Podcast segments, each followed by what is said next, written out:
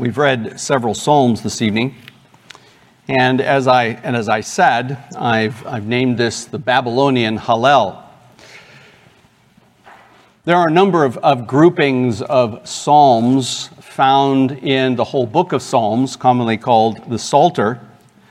Most notably, uh, the Songs of Ascents, uh, which are found in Psalm 120 through 134, and they're all labeled that, and so it's a very uh, clear grouping. A, a, group of sermons that are psalms that we looked at some months ago, some year, uh, maybe even a year or so ago. Beyond that is uh, the, the Egyptian Hallel, and that's Psalm 113 to 118, and it's called that by uh, the Jewish people. I believe it's in the Targum, but it, or one of the, the Jewish books. But the fact of the matter is, it, it's considered that and used at Passover as a group of psalms. I took it a little bit wider and took those Hallelujah psalms because there's that group from 111 to 118 that use that word either at the beginning or the end of the psalm, and then 118, that capstone uh, psalm that talks about giving thanks. So there's clearly groupings of psalms, and it's sometimes difficult to know exactly what those groupings are. Maybe Psalm 22, 23, and 24 are, are a group about the Savior. Uh, and and you could you could find different ones that agree in different ways. There are some that are just small groups, 103 and 104, 105 and 106. If you know anything about your Psalter, you'll be able to find those and see those. And I've encouraged you in the past, and I think it's it's helpful that when we read through the Psalms that we think about them in terms of uh, not just an individual poem, though it's right and certainly, certainly profitable to benefit from that way, but to think of them in groups and sometimes try to see what is the thread, what's the progression that takes place. Well, in the Psalms that we've read this evening, Psalm 135 to 138, I'm calling it the Babylonian Hallel because, like the Egyptian Hallel, there are three Psalms, if you start with 111, 111, 112, 113, that all give praise to Jehovah in one way or another. And then Psalm 114, which is right there in the middle, uh, doesn't have the word hallelujah in it at all, but it talks about the deliverance from Egypt. And that's the psalm which gives the title for the whole section. So, in looking at the deliverance from Egypt, they're to praise Jehovah in these various ways. And in the three psalms that follow, they're to praise him and to give thanks to him. Well, I'd like to look at these Psalms, whether you agree with me that they go together or not. I think they go together. And what I'd really like for us to consider as we look at these Psalms, and we'll be focusing on the last Psalm most, but looking at these Psalms, I'd like for us to, to look at something of a praise of Jehovah in light of deliverance from Babylon. A multifaceted view of giving thanks. A multifaceted view of giving thanks. Now, if you go back to Psalm 135, I'm not going to do a qu- I'm going to do very quick exposition of each of these first four psalms, uh, first three psalms, and then we'll come to 138. Psalm 135 is a psalm of praise based in part on God's uh, hist- on the history of redemption of Israel. Notice in, in verse 1, we have that phrase, hallelujah, or praise Yah. It's found again in verse 3 and found again in verse 21.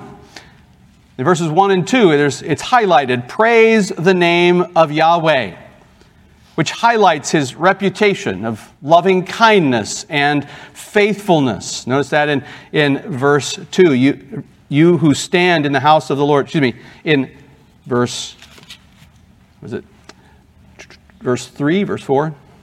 No, Got myself confused here. So just read verse 1. Praise Yah. Praise the name of Yahweh. There it is. Praise him, O slaves of Yahweh, you who stand in the house of Yahweh, in the courts of the house of praise Yah, for Yahweh is good. Sing praises to his name, for it is lovely. So we have this, this statement of praise, these commands to praise. Then in verses 3 through 12, we have a praise of the lovely name of the good God. He seeks to encourage them to praise God, whose name is lovely, or whose praise of his name is lovely. And notice with me verse 4 in particular, because this is uh, tied to what Pastor Hoffmeyer preached in, from 2 Peter, or 1 Peter chapter 2. For Yah has chosen Jacob for himself Israel for his treasured possession. This is one of the few places in the Old Testament he didn't look at when he talked about the Old Testament use of this phrase. And so he's saying, Praise God. Why? Because of his special selection, that is what we call election. He chose them. And because of the specialness of that, that they were chosen not just to be an instrument in his hand to, to accomplish some purpose, but to be his special treasured possession. His adopted children, if you will. And then in verses 3, he goes on in, in, the, in the other verses, 5 through 12, to talk about the reality of God's sovereignty in salvation. So we see election and we see a special relationship made between the people of God and, uh, and God Himself, Yahweh. Then we see him sovereign over creation in verse 5, which is something the so called gods can't even do. And then we see his sovereignty over salvation something the so called gods of Egypt could not stop. When God said, I'm going to save this people out of Egypt, he called them out of Egypt. And so this psalm highlights for us something of, of God's work in creation and in redemption and how that should result in praise. Praise the name of Yah. Praise him for his reputation of being loving and faithful. Praise his lovely name. And then in verses 13 to 18, praise the everlasting name of the just God. Notice with me verse 13. O Yahweh, your name is everlasting. O Yahweh, your remembrance is from generation to generation. For Yahweh will render justice for his people. And so now he's going to turn and he's going to say, now, not only we praise him for his election and his sovereignty in salvation, we're going to praise him because he is a God who is just forever always just, forever just. And so render justice. Give comfort to your people and render justice in, in dealing with the nations. Something which he goes on to talk about the idols. Notice how he talks about the idols, and he talks about these idols made by men's hands. And they, they have no mouths or eyes or, or ears.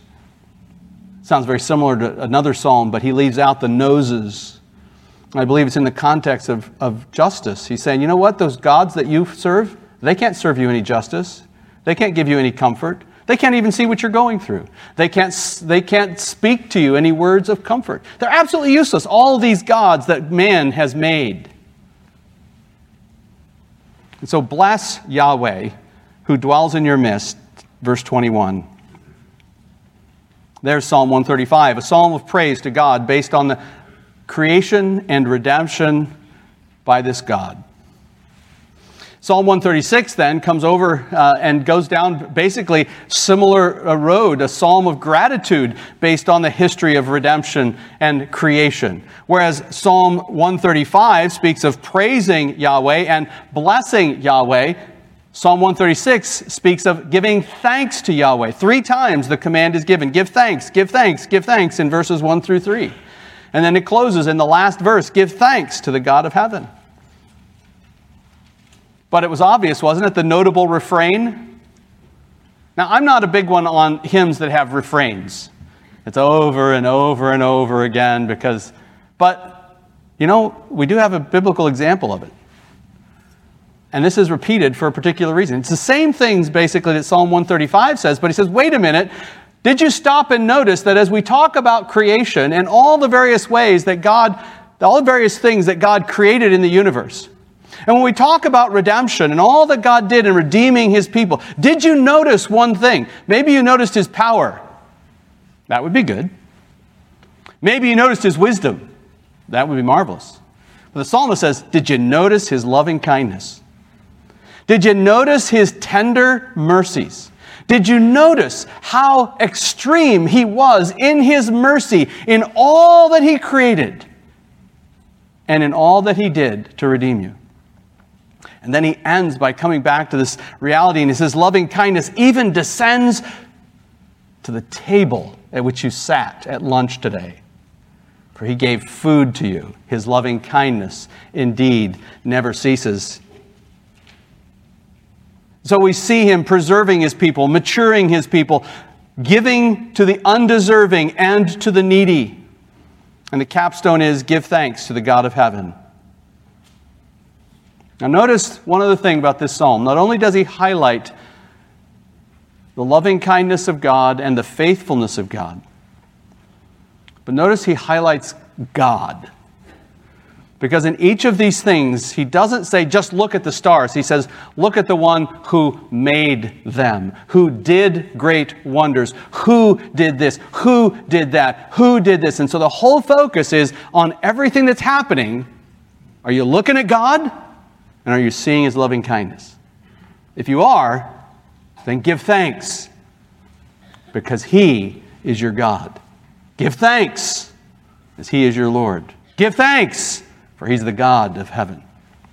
There's Psalm 136. So we've looked at a psalm of praise in Psalm 135, and from that, then we moved. This praise is to take the form at times of giving thanks. And giving of thanks is a form of praise, it's a form of worship of our God. And so we have Psalm 136. Then we come to Psalm 137 that very strange psalm, the psalm which is not one that we generally look to. But There's some really precious verses in there, but Psalm 137 is a lament, and it's one of those imprecatory psalms. That is, a man coming to God with his concerns and his burdens for the enemies that he faces, and he casts these things upon God and says, God, if you're not going to deal with them in mercy, then take them out of the way. Now, he's not just venting his own carnal anger, and I won't go into all the things about imprecation, but he is calling upon a just God to deal justly with sin. But he's lamenting. And by putting this psalm in the midst of this, we're going to come to Psalm 138, which is another psalm of giving thanks. I think he sets the context for such gratitude. When should you give gratitude to God? when you look back and see what it was like to be in exile. When you look back to see what it was like to be under the chastisement of God, under the wrath of God, if you will, and yet you've been delivered. That's when you should give thanks. In the context, even when you're in those circumstances, as we'll see in Psalm 138. In verses 1 through 3, there's, there's a reproach. They're taunted. Go ahead, Sing us a song of Zion because it doesn't exist anymore. Sing it for us. I think that's the context and kind of the, the way we're to understand this. Go ahead, sing for us because they say, wait a minute, how can we sing in that? We can't sing as though it doesn't exist anymore. We can't sing just because you think this is a funny thing to do. Taunted, there's reproach. And their response is one of silence, silent remembrance. It's not that they've forgotten Jerusalem. They remember, but they remember without any grumbling, verses 4 through 6. And then in verses 7 through 9, there's the request for righteous repayment, casting all of those cares and all of those burdens and all of those problems and all of those enemies on the, in the hands of a living God. So whether you're in exile or you can look back to when you were in exile, give thanks that brings us to Psalm 138. Psalm 138. Now follow along in your copy of God's Word as I read our psalm for this evening. Psalm 138. I will give you thanks with all my heart. And this is a psalm of David as it's titled. I will give thanks, give you thanks with all my heart. I will sing praises to you before the gods. I will worship toward your holy temple. I will give thanks to your name for your loving kindness and your truth. For you have magnified your word according to all your name. On the day I called, you answered me. You made me bold with strength in my soul. All the kings of the earth, O Yahweh, will give you thanks. When they hear the words of your mouth, and they will sing of the ways of Yahweh. For great is the glory of Yahweh, for Yahweh is high yet he sees the lowly. But the one who exalts himself, he knows from afar. Though I walk in the midst of distress, you will revive me. You will stretch forth your hand against the wrath of my enemies, and your right hand will save me. Yahweh will accomplish what concerns me. O Yahweh, your loving kindness endures forever. Do not fail the works of your hands. Now, there's three basic points to this particular psalm as we get this capstone, as it were, to this Babylonian Hallel. We've seen that we're to praise Yahweh for his creative and redemptive activities. We're to give thanks to God for his creative and his redemptive activities. And we are to lament and feel something of the pressure. It's that there are, there are enemies in this world that we face, and we can even give those to God. And yet, in that context, we still need to praise and worship and give thanks. He begins with gratitude and commitment, verses 1 through 3. And then we'll see gratitude and hope, verses 4 through 6. And then the final point is gratitude and confidence, verses 7 through 8. Begin then with me looking at this, verses 1 through 3 gratitude and commitment. Gratitude and commitment.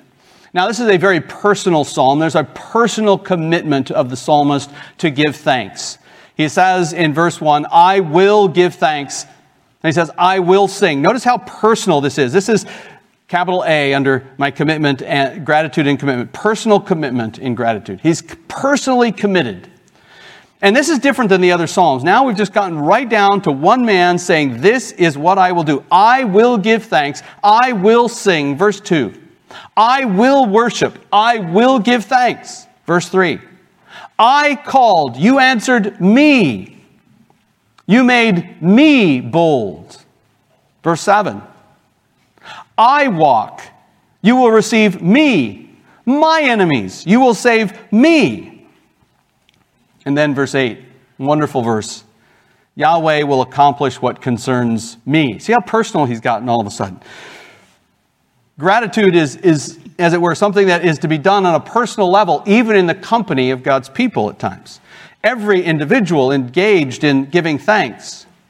Then we come to the second point in this first three verses, and it's worshipful engagement in gratitude. Worshipful engagement. We've seen personal commitment. Now, worshipful engagement. How does he engage in it? He says, I will give thanks. And the word give thanks could be translated, I will confess could be used to say, I will confess sin. You know what that means? To agree with God about the particular sins that you've committed and to go to Him and confess. Yes, I'm a sinner in need of forgiveness.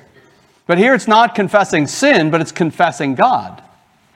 His giving of thanks is a confession, an acknowledgement of God's attributes, of God's characteristics, and His wondrous works. Notice verse 2. He says, He will give thanks to your name. That is, your name, your reputation as God, and, and the way that you display your glory. I will give thanks to your name. And then verse 2, he tells us specifically what aspects of God's character, what aspects, what attributes is he going to focus on? Loving kindness and truth. Now, do you see why I read some of these other Psalms? You start seeing some of the connections here. Loving kindness has been a note here. Truth and faithfulness has been a note here. He says, This is what I've seen of you. Here's what I'm going to thank you for that you are a God who abounds in loving kindness, that you are a God who is faithful. We saw that in Psalm 135.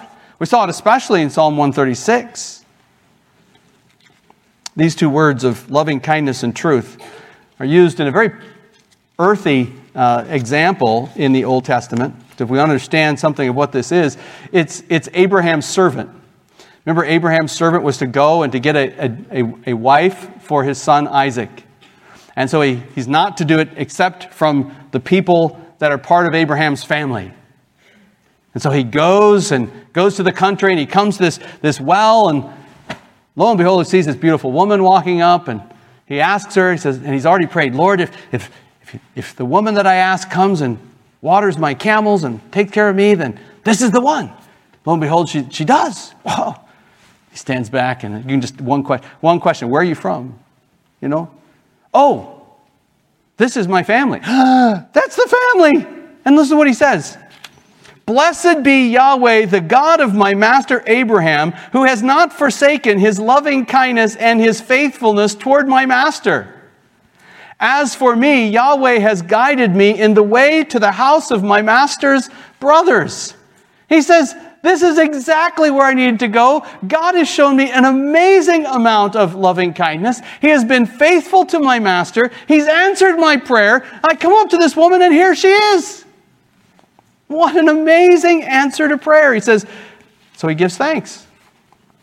He confesses who God is. But the psalmist now, going back to the psalmist, he's the one who is, is going to uh, give thanks to God's name, his loving kindness, and his truth, but he's also going to sing praises. Sing praises. This is a word related to, the, to psalm, uh, what's translated psalms, with strings. It's, it's used of all kinds of music. It can be translated with strings or with uh, some sort of stringed instrument. But I, I love it because, you know, he says, you know, I'm going to give thanks to God, and I, it's not just good enough that I'm going to say it. I got to sing it. It's, gonna, it's just going to fill my heart and it's going to come out in poetry and music. I will sing his praises. It's going to be on my lips. And I will worship. Another word, here he speaks of this. This is this worshipful context and worshipful way in which he gives thanks. He's going to sing it and he's going to bow down, a manifestation of, of humility, a manifestation of humbling himself, submitting himself to the one to whom he's giving praise, to the one to whom he's giving thanks. He wants to honor this one. But notice it's particularly to honor God by looking to his holy temple. I will worship toward your holy temple, the place where you have promised to meet with your people, the place where you have placed your name. I'm going to focus my attention there. This whole matter of giving of thanks that he highlights for us is done in a context in which there's just there is praise and adoration given to God. There, there is the confessing of who God is, and, and there is also this whole matter of, of bowing down before Him to honor Him and to humble oneself. It's intensely personal. But it's with a view toward corporate, a corporate setting. In other places, other places in the scriptures, we see that. Psalm 111, verse 1, or Psalm 149, verse 1, where it's to be done in the assembly of the holy ones. And so we've seen this worshipful engagement. Thirdly, under this first point, strong commitment to gratitude. His strong commitment. Now, I highlight this because I, I, want you to see that the gratitude, I think, is the key here, the, the primary thing he's aiming at. These other things of singing his praises and, and speaking to him are important, and they're part of it. But, but notice how he highlights for us this matter of giving thanks. He starts with it I will give thanks. And then he bookends it at the end of verse 2 I will give thanks to your name. And he highlights the reality, this highlights the reality that he really is wanting to honor God by this matter of giving thanks. But then notice with me, the word is, appears again in verse 4 All the kings of the earth, O Yahweh, will give thanks. And this is going to be something which we'll look at in a little bit, just to highlight a real difference in the nations that's taken place. But then notice how he says, I'll give thanks. Verse 1 I will give thanks with all my heart. Now, this is one of the places in the, in the Old Testament uh, where it actually has the pronoun. Oftentimes, when you read this in the Old Testament, you'll, you'll see that it says, give thanks or do this with all heart, but it won't have the pronoun. It'll be implied or it'll be supplied, and you'll see it in italics. But here it's actually there. He wants to say, My heart, with all my heart. When I come to give thanks to you, I'm going to use my brain. I'm going to think about the things that you've done. I want my feelings to be engaged. I want it to be something passionate. And I want to have my desires focused that you are the one to whom I want to give thanks more than anything. And I'm determined to do this. There's a commitment here. He's highlighting for us that he wants his whole being engaged. And he says, I want to sing these praises even before the gods. Now, I'm not going to go into all the uses of that word gods and how it's translated. It could either mean one of two things. Either he's the high ones in the earth, and that could be related to verse 4, where he talks about the kings. He says, I'm going to do this even if all the kings of the earth are watching. Daniel before Nebuchadnezzar. I don't care what they see. I'm going to go do my, I'm going to go worship God whoever sees me. Or, or it could be that he's actually talking about false gods. And he's just talked about them in one of the earlier Psalms. And, you know, they, these people worshiped their gods. And he says, I don't care what you're doing with your gods. I am going to worship my God, and I'm going to give thanks to my God and bring praises to my God because he's the true God over all so called gods.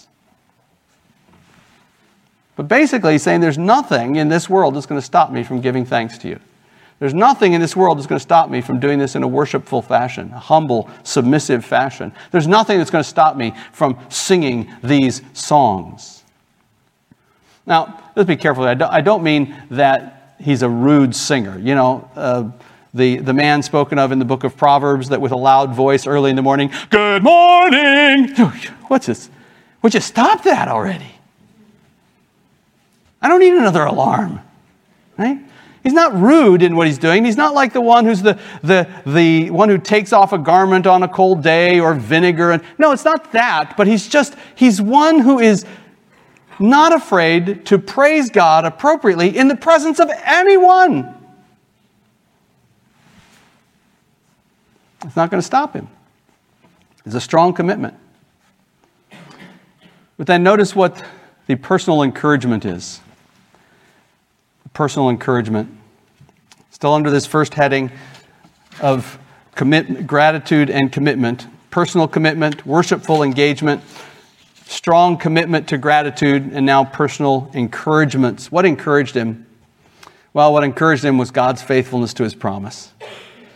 A very strange phrase here at the end of verse 2 for you have magnified your name, or you have exalted, you have magnified your word, or you have exalted your word above all your name.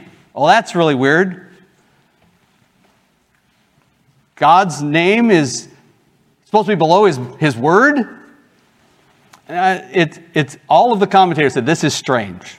It's strange Hebrew, it's strange English. And so some of your English Bibles, they change the word. So it says something like, uh, For you have magnified your word according to all your name, or and all your name, or with all your name. And so they tried to say, well, there's a there's an emendation, there's, there's a change in the Hebrew that was missed. Well, there's no textual evidence for that, but it may be. Others try to make sense of it, and the best that I could find was Derek Kidner, who said this The meaning of such a sentence could only be that God has fulfilled his promise in a way that surpasses all that he has hitherto revealed to himself.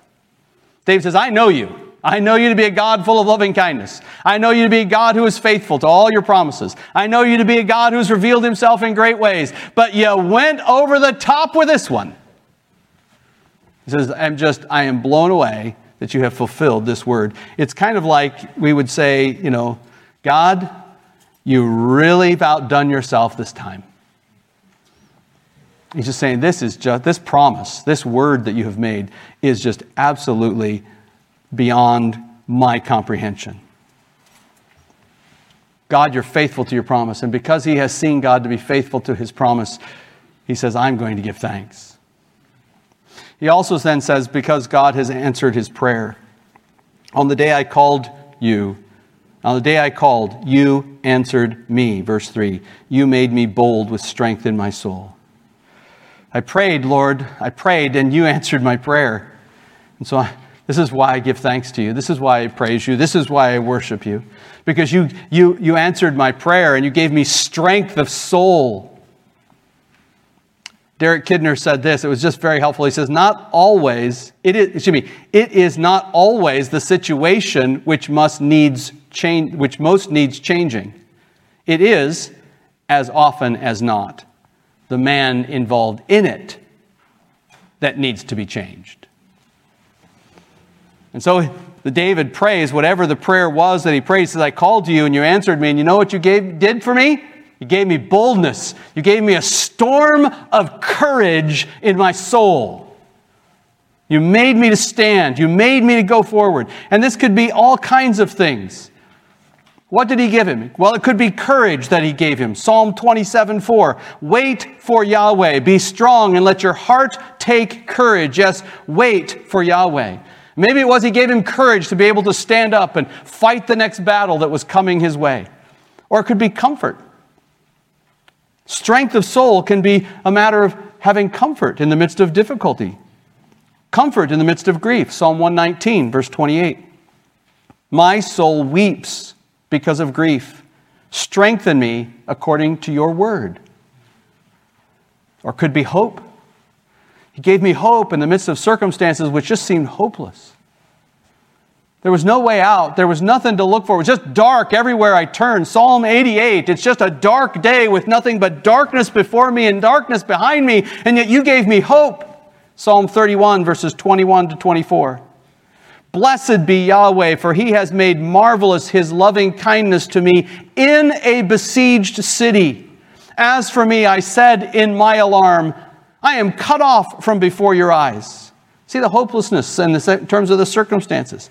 Nevertheless, you heard the voice of my supplications when I cried to you, Oh, love Yahweh, all you his godly ones. Yahweh preserves the faithful and fully recompenses the proud doer. Be strong and let your heart take courage, all you who hope in Yahweh. I prayed when it seemed so hopeless. God drew near, and guess what? There was hope. Hope in my soul that my God is full of loving kindness and faithful, and all these things flooding the soul. Or steadfastness and perseverance, just the ability to continue going on when it just seems like there's nothing left. David sitting at Ziklag when everybody wants to, to stone him, his own men. And what does he do? He strengthens himself in the Lord his God, in Yahweh his God. He says, You know what? My God has not changed. Sounds a little bit like Paul saying to the Thessalonians in 2 Thessalonians 2 15 and 17. And if anybody wants these verses, just ask me, I'll send you my notes. I'm sorry I'm going quickly, but my time is running out. So then, brethren, stand firm and hold to the traditions which you were taught, whether by word of mouth or by letter from us now may the Lord Jesus Christ Himself and God our Father, who has loved us and given us eternal comfort and good hope by grace, comfort and strengthen your hearts in every good work and word. Just a big category here. The bottom line is sometimes when you cry out for help in the midst of a difficult circumstance and you think, Lord, just take this thing away. Lord, just heal this particular, this particular disease. Lord, just get this hurdle out of my way. Lord, just provide for this bill. Lord, just whatever it is that you say. And you're crying to God to fix everything around you. You know what He does? He says, You know what? Instead, I'll give you grace. Because in weakness, my power is made perfect. When you are weak, then, we're, then His strength is manifested. 2 Corinthians 12, verses 8 through 10. Gratitude and commitment. Are you committed to giving thanks to God? Psalmist was committed. He's an example for us. Committed in a personal way, in a, in a worshipful way, not in a, a grumbling sort of way or just kind of a, okay, well, I better give thanks. But really heartfelt, deep, personal, worshipful commitment because you have seen God act on your behalf. You've seen Him answer prayers. You've seen Him fulfill His promises time and time again, and therefore you are committed, determined to give thanks. And that brings me to verses 4 through 6 gratitude and hope. What a weird change here. Did you know, do you ever do that when you read this? Wait a minute, did I just turn the page? All of a sudden he says, all the kings of the earth, O Yahweh, will give you thanks. Well, wait a minute. He was just talking about himself and his own personal things. He's going to go back to his personal things. And in the middle here, he's got this stuff about the kings of the earth and the nations. And he's not talking about himself at all. He's talking about their relationship to God. And, and he talks about these kings as though they're doing good things. And so following some of the commentators on this particular section, describe this as hopeful expectation. He's got a hopeful expectation. All the kings of the earth, O Yahweh, will give you thanks. I won't be alone in this. All the kings of the earth are going to do this. A day is coming when all the nations will submit to Christ, and every king will bow and give thanks to Yahweh. It will be evident that they give thanks to Yahweh. And they will do it by singing. They will hear the words of your mouth and they will sing of the ways of Yahweh. Now, that word sing is interesting because we just saw that, and that's why I read Psalm 137. They told them to sing in kind of a reproachful way. And he says, You know what? There's going to come a time when those who would really reproach us for singing the praises of God are going to sing themselves. They're going to sing. The kings, all the kings of the earth, are going to sing the praises of God. They're going to sing the, of the ways of Yahweh. They're going to give thanks to Yahweh, and it's all going to happen. What's the divine means? It's right there in front of you, verse 4. When they hear the words of your mouth, whether they hear them from David as he speaks to them or gives thanks in their presence, or whether they hear it from some other setting, the, the bottom line is they will hear these words and they will believe them. And when they believe them, they will join David in praising God and giving thanks to God and singing to this God. Because they will see that this God is great in glory and they will sing of the ways of Yahweh, for great is the glory of Yahweh, for Yahweh is high. It made me think of, of, of Rahab. And when, when Rahab took these spies in, she says, Everybody's courage is melting. They're all fearful because they heard what your God does. And they believed it. Now, they didn't praise him for it, which is what they should have done. But they believed it because they were thought they got scared. We're actually going to get destroyed. The psalmist has some very amazing hope here that the nations will actually join in praising God.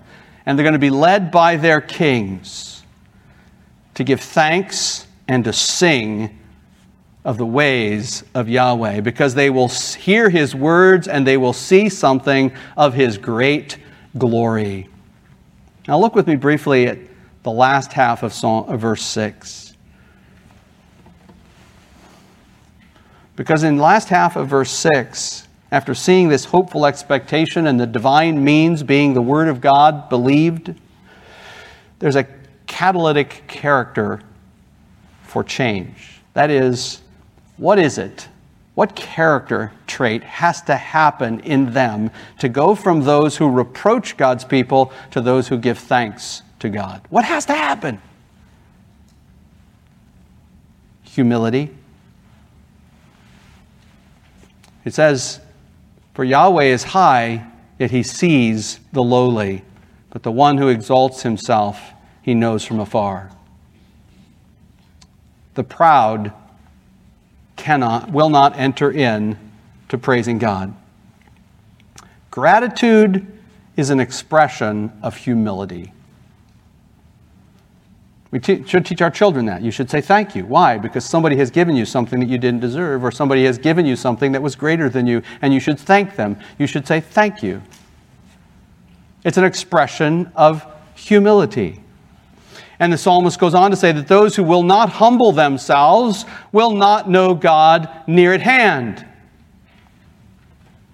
I thought of another Old Testament character. This one was a great ruler who had a great kingdom, and he stood up over his kingdom and he says, Whoa, look at what my hands have done. And it was right after he'd had a dream.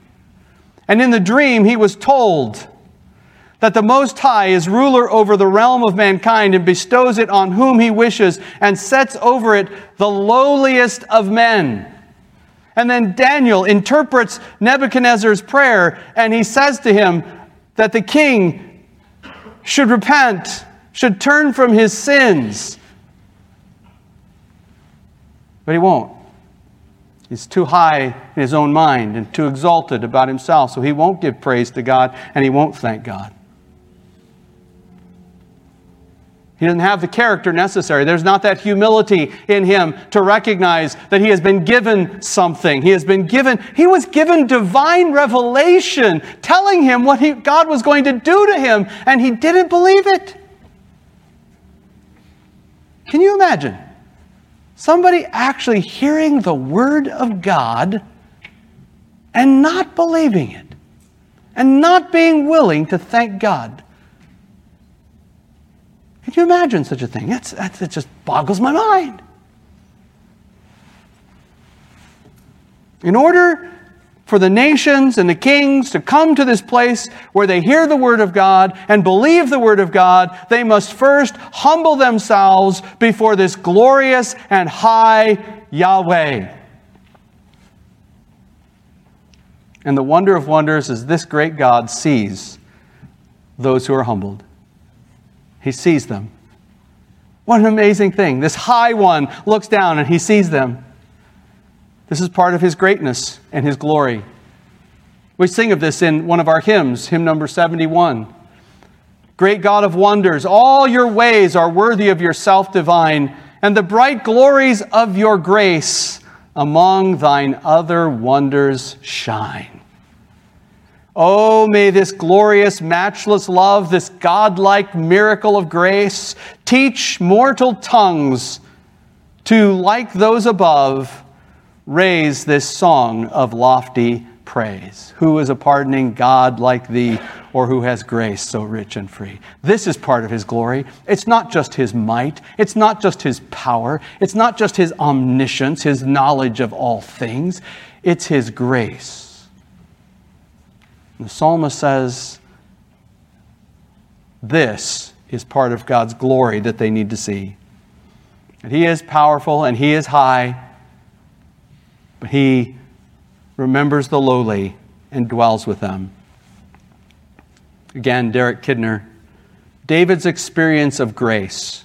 Remember when he prayed and God met him? God provided for him, made him bold, and strengthened, strengthened his soul. Remember, David's experience of grace clarifies his vision of glory, which he sees in terms not simply of power, but of magnanimity. Magnanimity. Yeah, kindness. God's caring, no less than his sovereign might, is his glory. God's caring, no less than his sovereign might, is his glory. That's what they needed to see to humble themselves. Gratitude and commitment. Gratitude and hope. Finally, gratitude and confidence. Gratitude and confidence. For whatever reason, David's had this sight that there's a day coming when the kings will actually give thanks to God. He sees some day coming. Maybe it's the, the very last day that he's thinking about. Maybe he's been given some prophetic revelation of the day that Christ returns and all knees will bow and er, will bend and every person will bow before the Lord Jesus Christ and give him honor and glory. Maybe he's seeing something of that. But as he awaits for that transformation of the nations, he waits in confidence. Confidence, I would say, supported by his expressions of gratitude confidence supported by his statements or expressions of gratitude. Notice with me verse 7. The context of his confidence. He comes to the end of this psalm and it says, Though I walk in the midst of distress, or at the end of verse 7, or middle of verse 7, he says, Against the wrath of my enemies. He says, The context of this gratitude is a context in which he's presently feeling distress that's those squeezed places, those pressure points in life, those points of feeling overwhelmed, whether it's pressing down upon you or pressing in upon you from every side. He's in the middle, the midst of those kinds of distressing times. There are angry enemies around him, angry enemies against him. This is the context that, that when he, as he ends this psalm, and yet he makes these incredible statements of his confidence. He says, You will revive me. You will stretch forth your hand against the wrath of my enemies. And your right hand, that powerful hand, that sovereign hand, that hand of the ruler of all things, will save me. What a, an amazing statement. Verse 8. If you get another statement, go home with this verse, post it somewhere, memorize it. Yahweh will accomplish what concerns me. O oh, Yahweh, your loving kindness endures forever. what an amazing statement of confidence. He says, You haven't forgotten me. Your resources haven't been exhausted. I, I, still, I still believe that you will accomplish what concerns me. You will take care of me, even in these circumstances. And what's the foundation for such a confidence? In a context like this, where there's distresses all around and there's angry enemies all around, he can make these confident statements. Well, what's the foundation for such confidence? Is he still resting back on, well, God made me bold and strong in the past, so I'm going to just go on in the strength of that? No. His circumstances may have changed, but notice his God has not. For the God whom he said he gives thanks to in verse 2 is the God whom he's still trusting in in verse 8. O Yahweh, your loving kindness endures forever. Remember Psalm 136? over and over and over and over and over, 26 times. Your loving kindness indeed never ceases. And he says, You know what? I've said it so many times. I can stand in the midst of these enemies. I can stand in the midst of these distresses, and you haven't changed. You're still the same loving, kind God, full of mercy, faithful to every promise. So he stands. And then he ends with prayer. So, do not fail the works of your hands. Do it, Lord. Finish it. Complete it. That which you've begun, complete it. Do not fail the works of your hands. And that's not a, a statement of doubt. That's a statement of confidence and prayer. I'm going to take this burden and take this time, I'm going to cast it upon you because you have not changed. Well, brethren, as we come to a close, Simple exhortation give thanks in everything. That seems simple. Why don't we do it then? Why do we grumble? Why do we complain? I don't need this. I don't deserve it. Well, no, you do need it because God brought it. And in some sense, you do deserve it because God brought it, but He brought it for a purpose.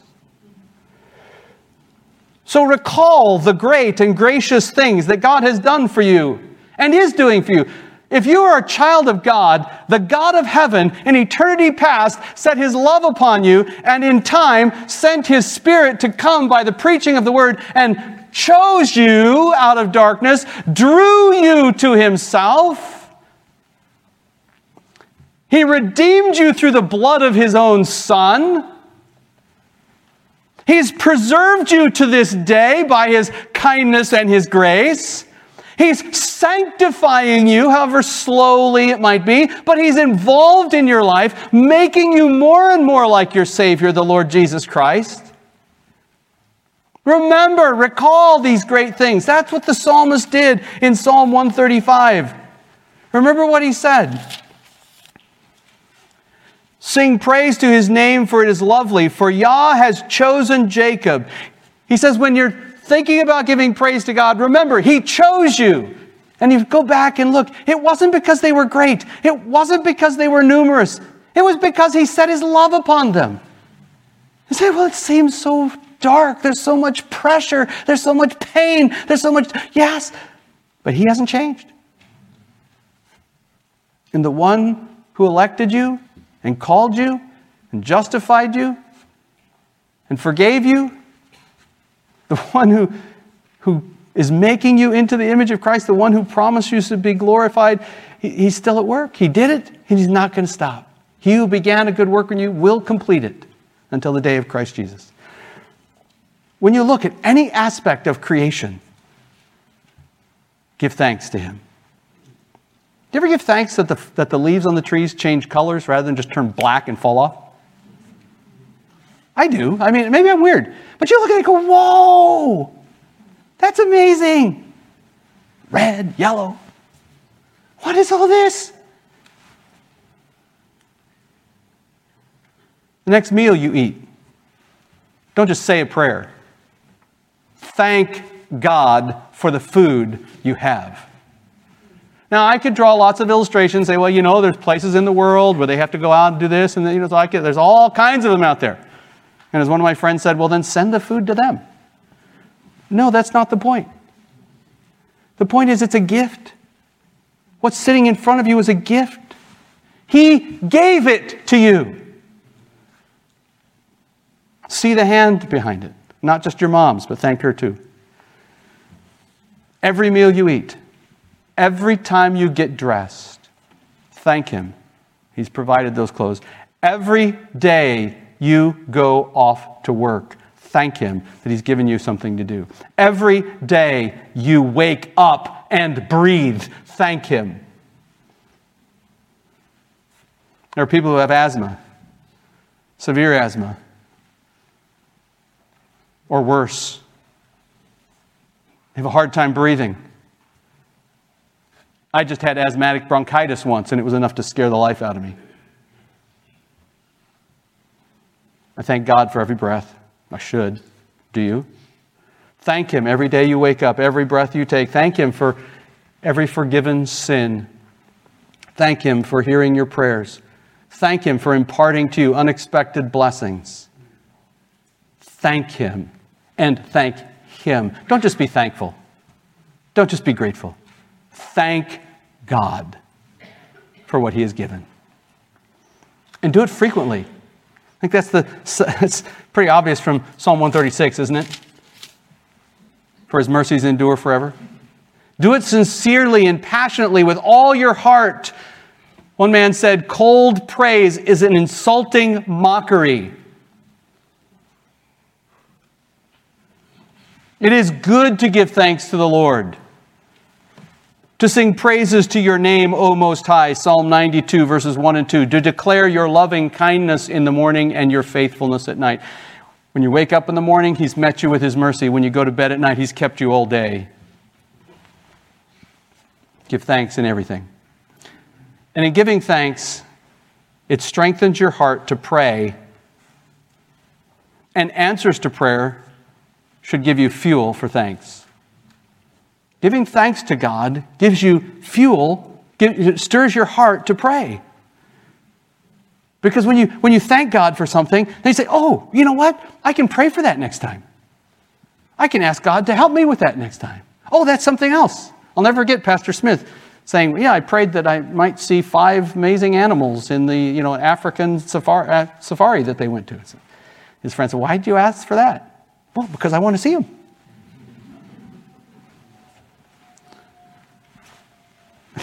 That's too small. What am I worrying? God doesn't care how small it is. Pray to him, and then you then you're seeing more and more of him activity. And when you see him, when you pray for something and you see it answered, it gives you fuel for giving thanks. Oh, that's right. He answered my prayer. He gave me this. I've got more to thank him for. Giving thanks strengthens the heart to pray. And prayer, answered prayer, gives us fuel for giving thanks. And then giving thanks to God is a vital element of our acceptable worship. Never get tired of the brethren up here leading us in prayer, having sections of giving thanks. I, I don't know if you notice, I do that a lot. Because I just, you know, I, I get up here to pray and it said, you know, in everything give thanks. And we're to bring our request to Him with thanksgiving that it's, it's hard for me just to start a prayer without thanking Him for numerous things. We need to, we need to be filled with this reality. Our, our worship is unacceptable if it's not marked by gratitude. It is a necessary element for true worship. Give thanks to Yahweh. Notice how the psalmist said it give thanks to Yahweh, for he is good. In other words, it's an expression of appreciation. Give thanks to the God of gods. It's an expression of honor. You are the one who is above all others to whom I must give thanks. He is the Lord of lords. It's an expression of submission. I'm humbling myself before you and thanking you for giving me this. Bowing down in your temple and giving thanks for what you have done.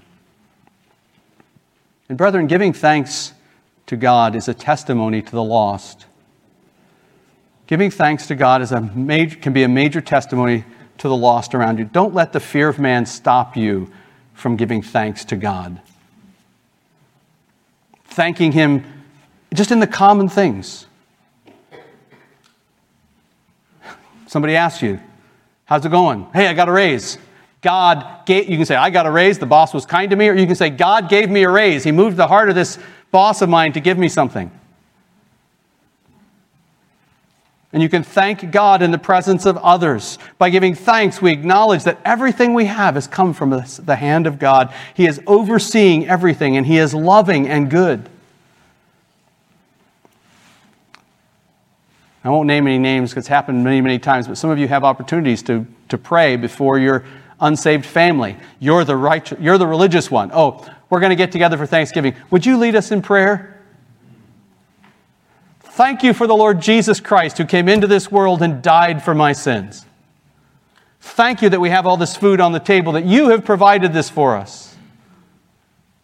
It's a great opportunity to stand and witness to God, witness for God in the presence of others.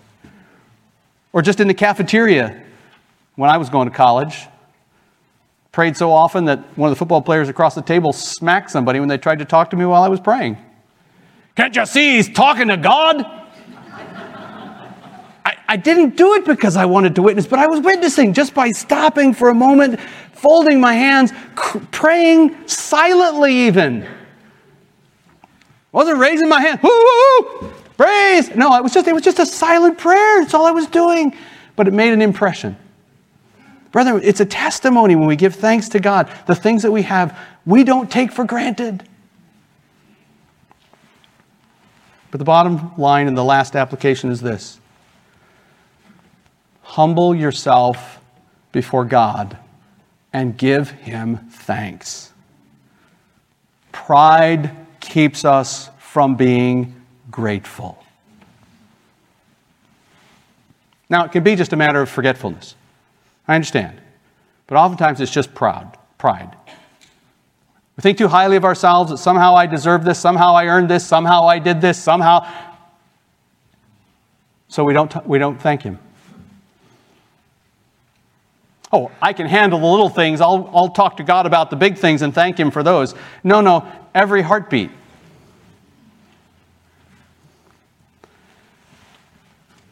Those who think highly of themselves, the Bible tells us, the psalm that we sell tells us this. Those who exalt themselves, God will be far from them. He knows them from afar.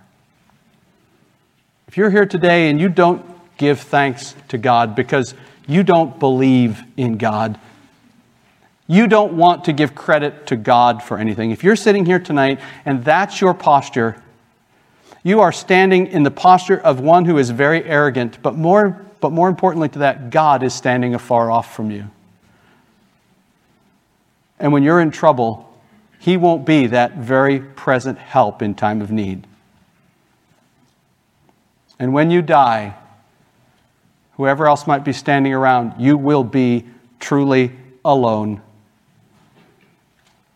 And when you enter eternity, you will meet this God whom you did not thank. And he will say, I will know you from afar. Depart from me. I never knew you. Into outer darkness. All because you would not humble yourself and acknowledge your need your need of a Savior to forgive you for your sins, your need to have your guilt dealt with. You wouldn't humble yourself enough to sit down and say, I can't breathe except He gives me a breath. I can't have a heartbeat except He keeps it beating. And you would not acknowledge Him in all of the things that He is doing for you on a daily basis. And you would not give thanks. You're in the midst of those described in Romans chapter 1 who exchanged the truth of God for a lie. And beware because he might give you up and give you up and give you over. He sent his son to dwell with us. We who are his people, as lowly and as weak as we are, he knows our humble state and he dwells with us. He came to dwell with us in the person of Emmanuel. But he only knows you from afar. Repent of your pride. Humble yourself before God. Cry to him for mercy.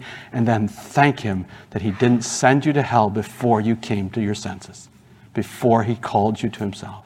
Thank him for his mercy. Brethren, we have much to give thanks for. May God help us to be passionate, frequent, and sincere in giving thanks. Let's pray.